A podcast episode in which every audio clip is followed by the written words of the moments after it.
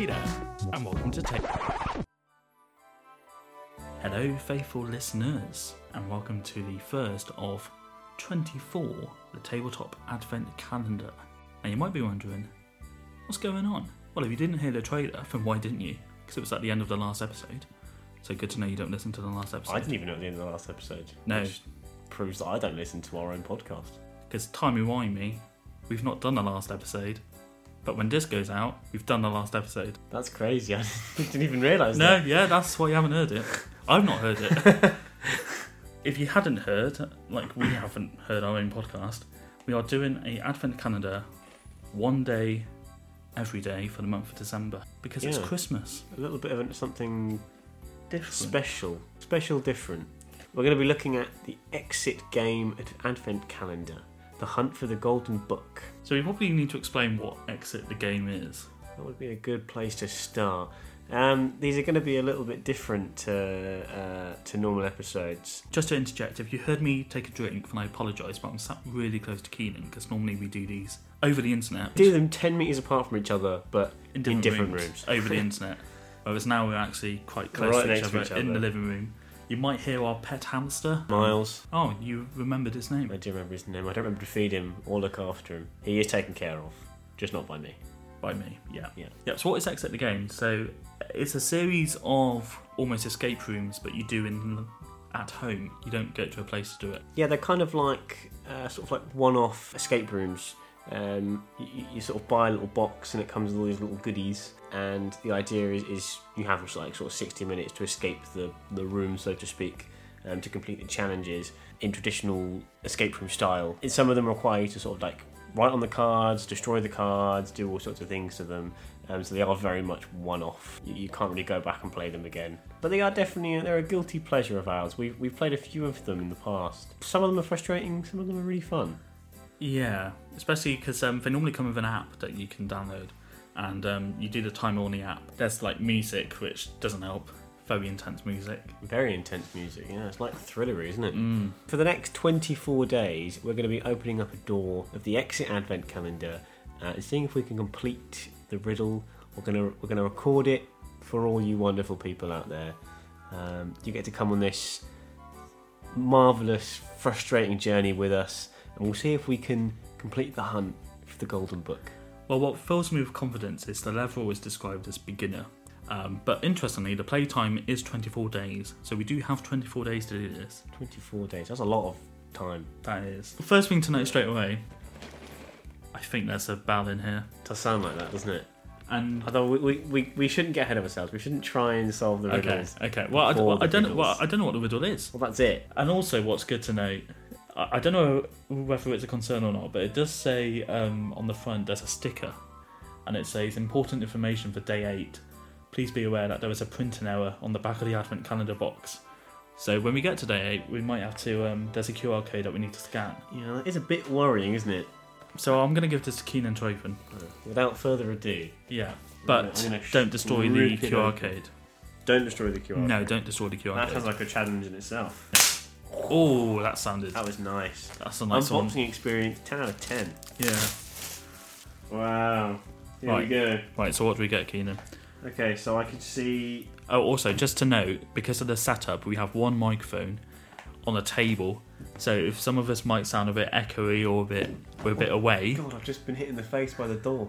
right, that's not a good start to this adventure. Okay, so uh, I can see 24 uh, sort of advent calendar style doors. What a mystery. wonder what that is. They all have different symbols on. So I think if we're going by past games that we played, those symbols are part of the decoder. I have a storybook Okay. and I have a help book and game instructions. Wow. I'm a natural decoder. so we've got a decoder here. Oh, that has the solutions in. I won't look at that. Yeah, don't look at that. Well, we could do, but it would only be one day. You'll get one podcast. Okay, so there is a there is a storybook comes with it. There's a prologue. Do you want me to read the prologue? Yeah, let's go for it. An icy wind is blowing in your face. You wrap yourself tighter in your coat and pull your scarf up over your nose. Thick snowflakes fall from the gloomy clouds above. You are rushing home to wait out the oncoming snowstorm from the safety of your sofa with a cup of tea. How very British. With your shopping bag clenched tightly in your hand, you make your way through the crowds. Everyone else seems to be rushing home too. Bundled up against the snow, heads down, they pass you on the busy street.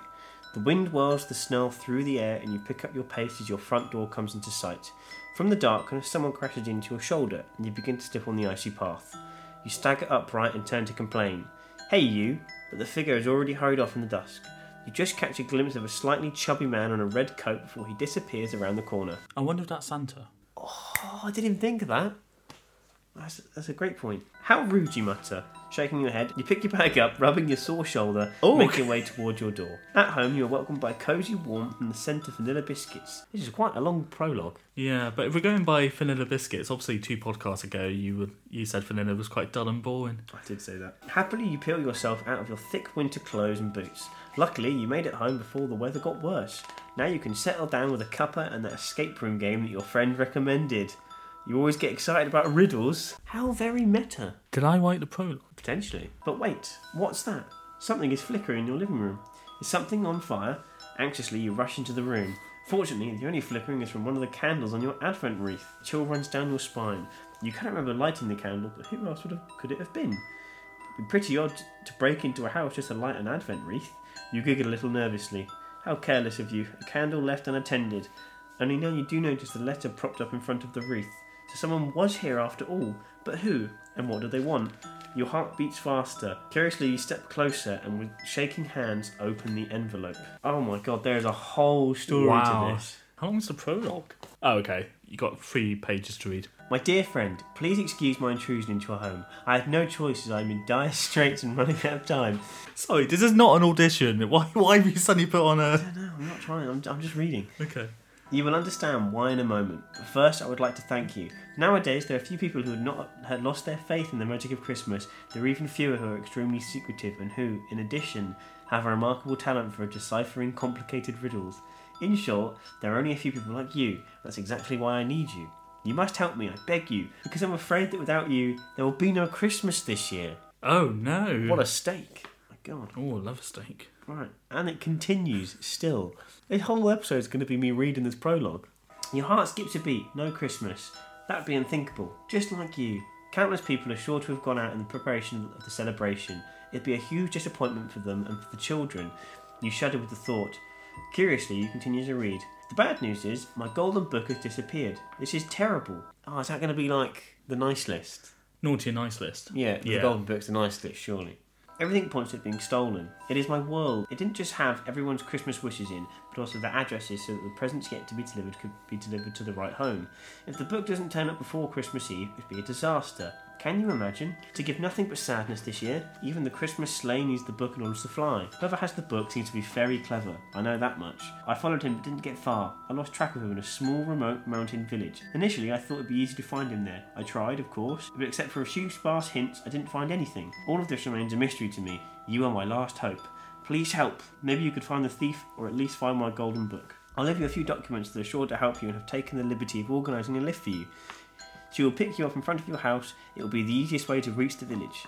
I can't do more for you at the moment. I have to rush off and deal with a mountain of formalities. The security authorities are giving me grief because, as you can imagine, the loss of the Golden Book is also a gross violation of the CDPO, the Christmas Data Protection Ordinance. Oh god, there's a whole law to this. But anyway, that's my problem to deal with. I know that I can rely on your loyalty, loyalty and discretion. Please help me save Christmas. I wish you every success with speedy Christmas greetings. The signature is smudged and illegible, but you can figure out who wrote it.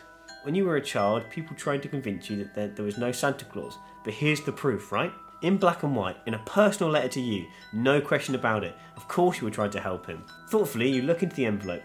You will find it contains a few notes and a strange item for finding doors. You obviously don't do anything with it yet. There's nothing else of help, but anyway, you've already made up your mind. You will not miss this adventure. You look out the window, the wind seems to have subsided, but thick flakes are falling from the sky. You blow out the candle on your advent wreath, pack up a few important things, and head outside. Since you arrived home, the snow has settled and now lies ankle deep on the road. The road looks empty with hardly any people, though it is hard to see through the snowstorm anyway. Where is your lift to the village? Suddenly you hear the sound of bells close by. In disbelief, you spy a little horse drawn sleigh turning into your road. It's one surprise after another today, but a horse? If the trip had taken you far away, then it could have been a reindeer at least. One more page. You must have dozed off in the layers of thick woolen blankets because when the sleigh stops some time later, you're in a place you don't recognise. You stretch your limbs and carefully climb out. Immediately, the sleigh starts moving and disappears with a gentle sound of ringing bells back in the direction from which you came. You obviously have to walk the rest of the way. You walk around. It appears to be quite, late at night. The clouds have completely cleared and the moon hangs like a gigantic disc in the starry sky.